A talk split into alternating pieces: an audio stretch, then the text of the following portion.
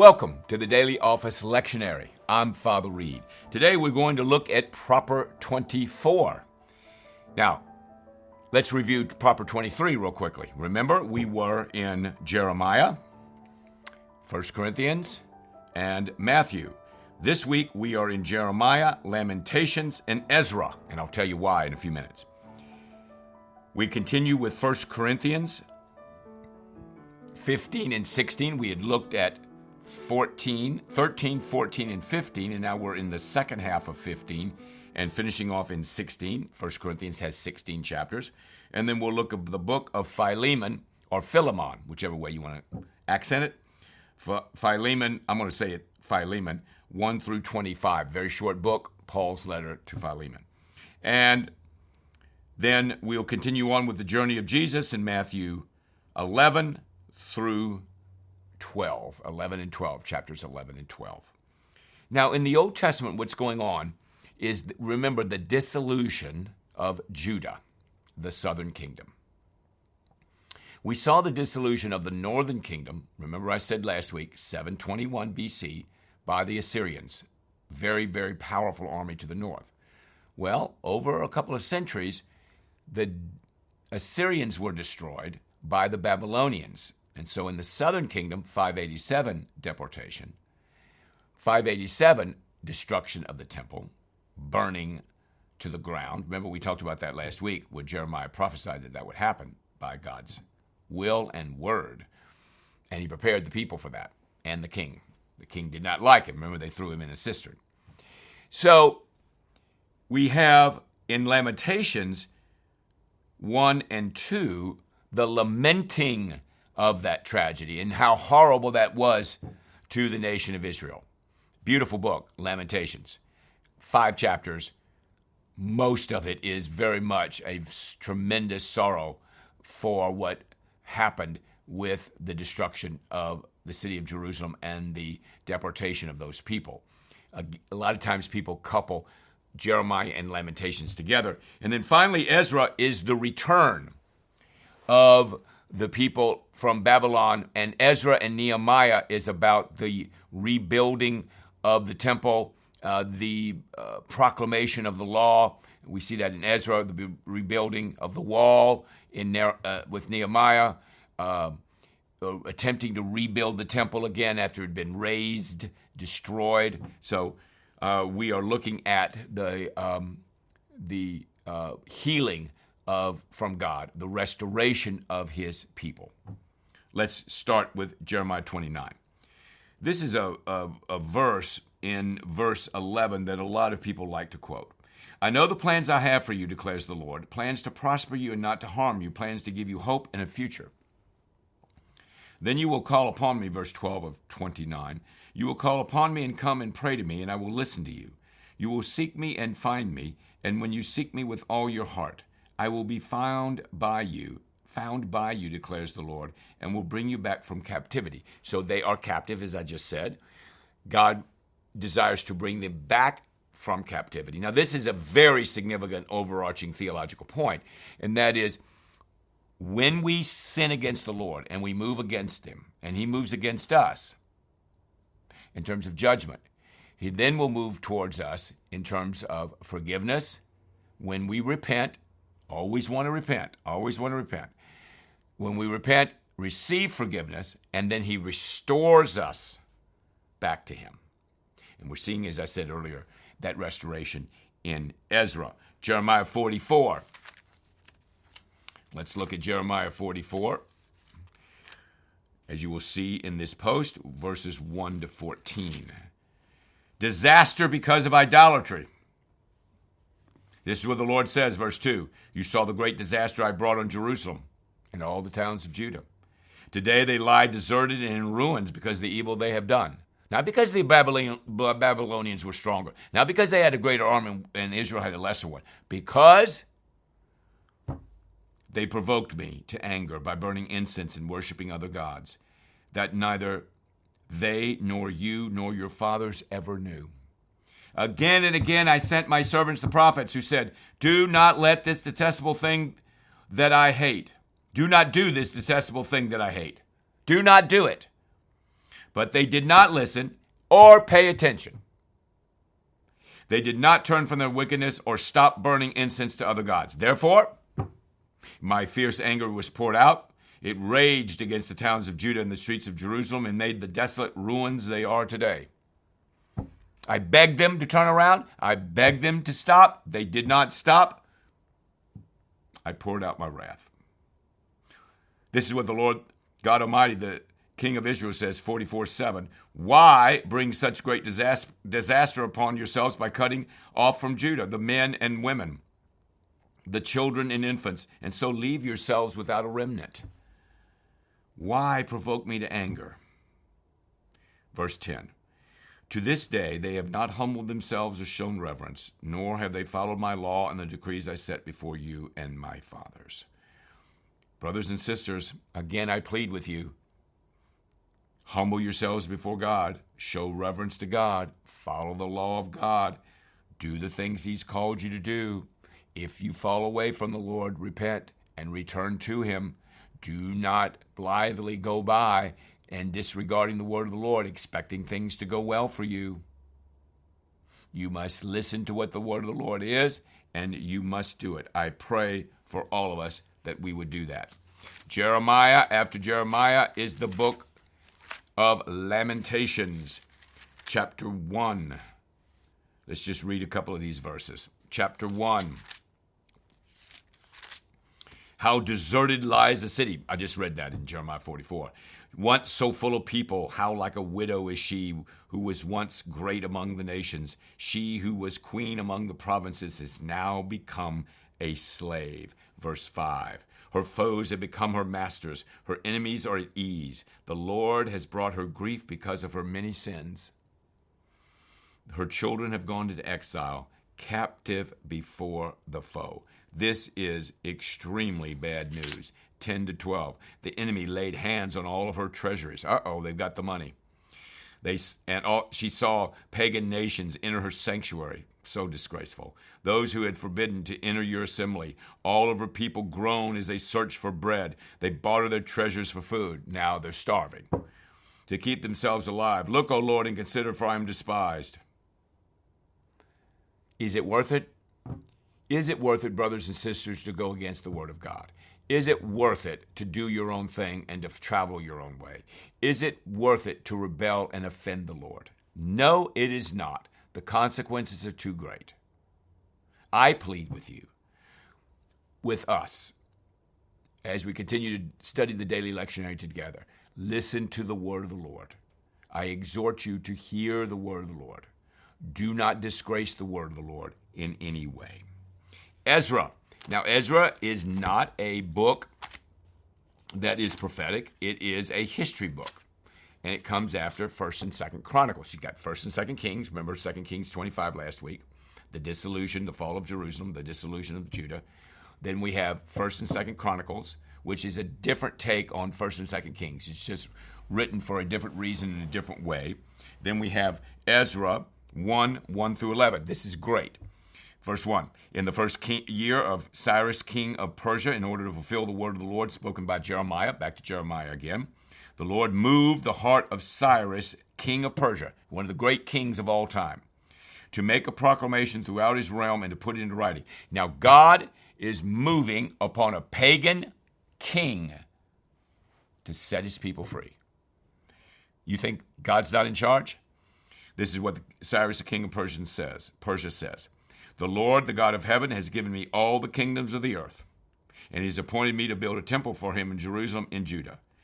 any one of his people among you, may his God be with him, and let, let him go up to Jerusalem in Judah and build the temple of the Lord, the God of Israel, the God who is in Jerusalem.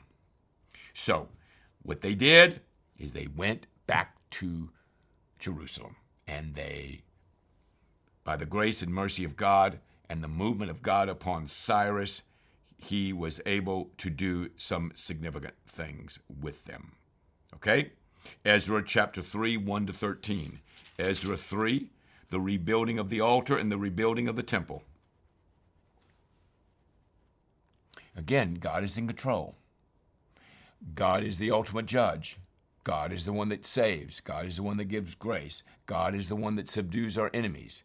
We want to be on God's side. We want to stay on God's side. Ezra 3 1 to 13 talks about the rebuilding of the altar and the rebuilding of the temple. Very important. Okay? And all the people, verse 11, gave a loud shout of praise to the Lord because the foundation of the house of the Lord was laid. So they were allowed to go back and restore these wonderful traditions and wonderful ways that God had blessed them in the past. Remember, they were destroyed by the Babylonians, and now Cyrus has been moved by God Almighty to give them opportunity to rebuild. Chapter 4, verse 7, see that on Saturday's post, 4 7, 11 to 24. Okay?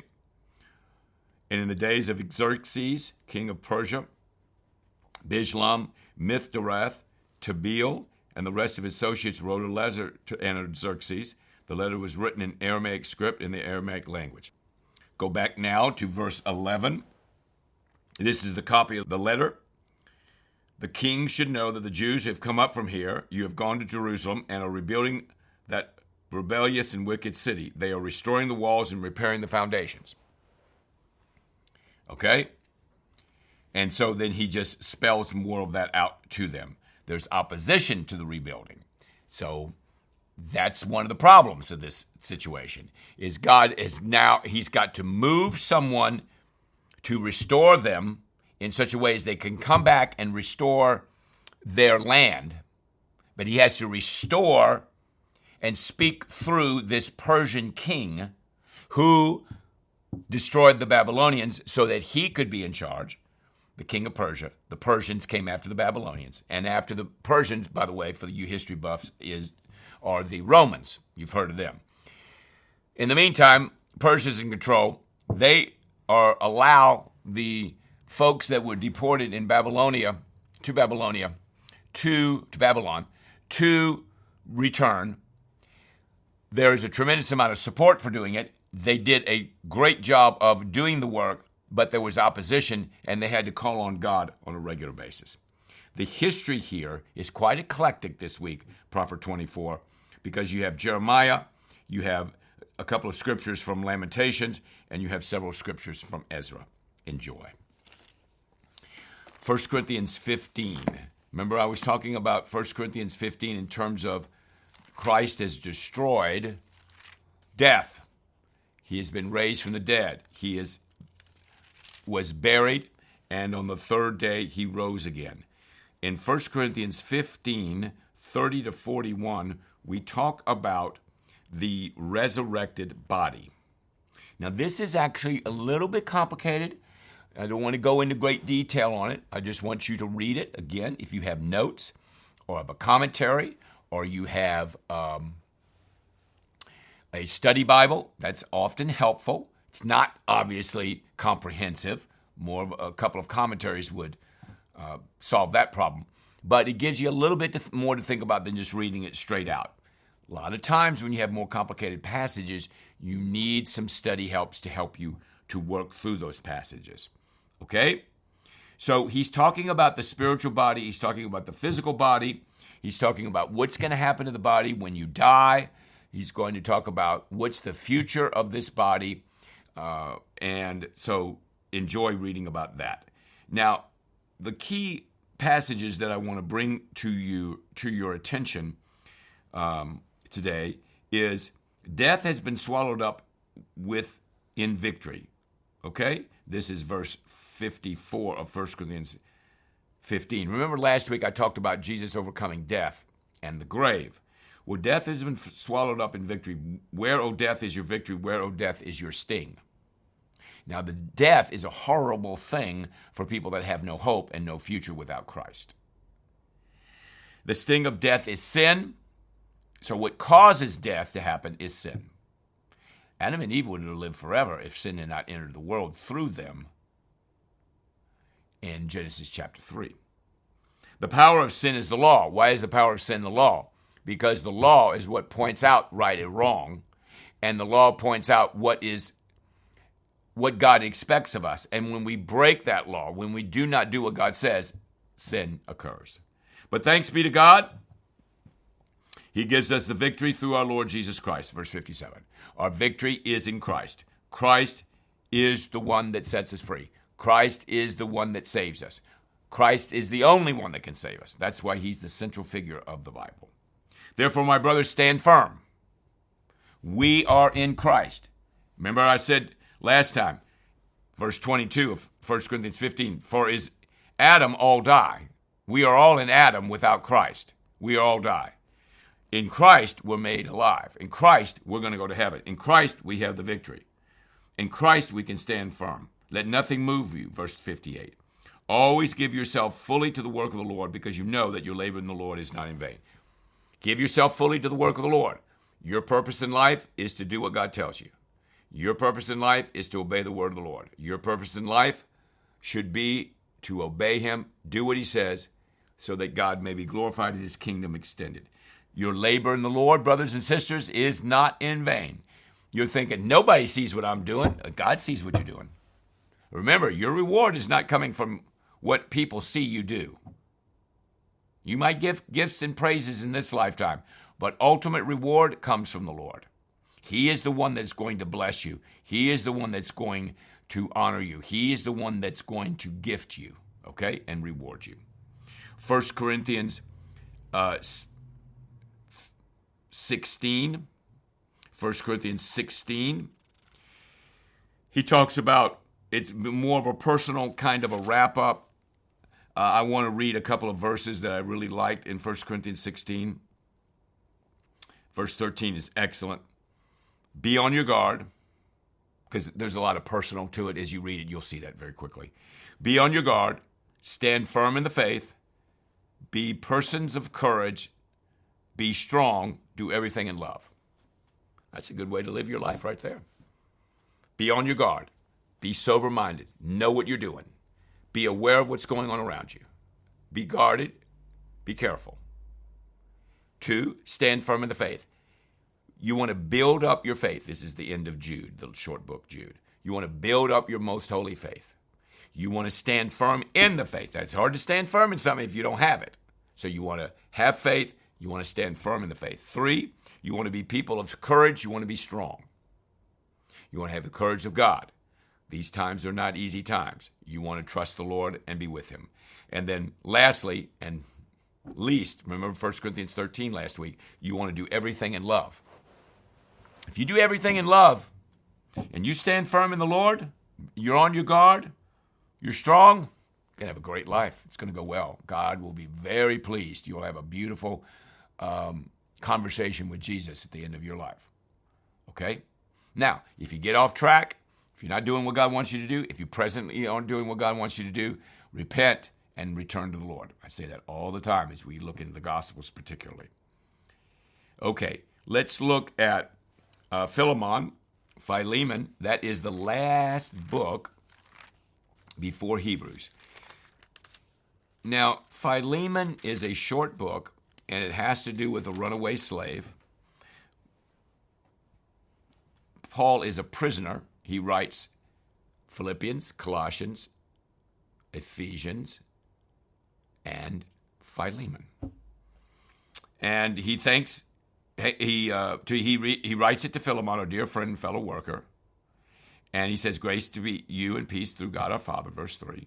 He thanks God as he remembers him and his love for Christ, his faith in Christ. That's good. So that you will have a fuller understanding of every good thing we have in Christ. You want to continue to grow in Christ. You want to continue to learn more about Him. You want to see all the good that you have in Him. That's great. Um, Therefore, although in Christ I could be bold, verse 8, in order you to do what you ought to do, I appeal to you on the basis of love. I could tell you what to do, Philemon, but I'd rather you look at this from a love perspective.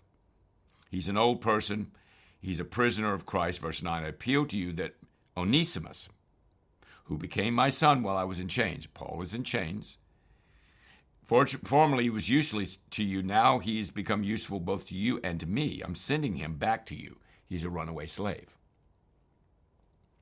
and he became very close to Paul.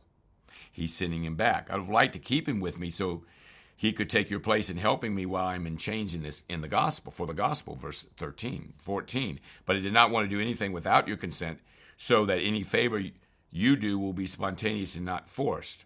Okay?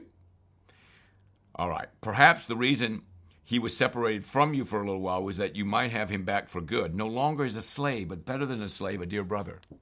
Treat him as a dear brother, not as a slave. He's very dear to me, but even dearer to you, both as a man and as a brother in the Lord. So Onesimus ran away, got involved with Paul, was very useful with Paul, became a strong Christian with Paul. Onesimus is returning to his slaveholder, his master, Philemon. Paul writes Philemon and wants him to be kind, generous, loving, treat him as an equal instead of the typical master servant slave situation. Okay? Verse 22, and one more thing prepare a guest room for me because I hope to be restored to you in answer to your prayers. When I get out of here, which he does, um, I want to come and see you. All right? And then he has some closing lines. It's a poignant, po- uh, short letter. Slavery was rife in the, um, in the Roman times, uh, very common place. And so he argues for the equality in Christ, the equalness in Christ being in Christ and loving one another in Christ. Let's look at the gospel readings. Speaking of Christ again, Matthew 11. Matthew 11, 16 to 24. All right, Jesus is speaking, uh, and he is continuing to teach. He has the woes on the repentant cities in 20 to 24 denouncing the cities in which his miracles had been performed because they did not repent. Repentance is a very important commodity in the Christian faith and in Christian practice and action. And in Jesus' ministry, and of course, we saw it earlier in John's ministry. We need to repent. We need to be sorry for our wrongdoing. We need to turn to the Lord. All things have been committed to me by my Father. Verse 27 No one knows the Son except the Father, and no one knows the Father except the Son, and those to whom the Son chooses to reveal him. I pray that the Son will reveal to you the truth, Revelation, the truth of the gospel, and that you and I will be open to it and follow it. Then he calls us to himself Come to me, all you who are weary and burdened, and I will give you rest. Take my yoke upon you and learn from me, for I am gentle and humble in heart, and you will find rest for your souls. My yoke is easy, my burden is light. Come to the Lord and be comforted and blessed, and he will give you rest. Jesus is Lord of the Sabbath in chapter 12, as you see in this post. And again, he's teaching them. He quotes in the second uh, pericope um, the, from the prophet Isaiah, verses 19 to 23. All right? And then he is compared to Beelzebub, and they actually think that he's the devil. It's hard to believe that all the good things that he had done. If I drive out demons, verse 28, by the uh, Spirit of God, then the kingdom of God is upon you. How in the world can you say that I'm the devil or Beelzebub? You know, I am not out here to destroy people, I'm out to bless people. He says in verse 35 the good man brings good things out of the good stored in him, and the evil man brings evil things out of the evil stored in him. I tell you, men will have to give an account on the day of judgment for every careless word they've spoken. For by your words you will be acquitted, and by your words you will be condemned.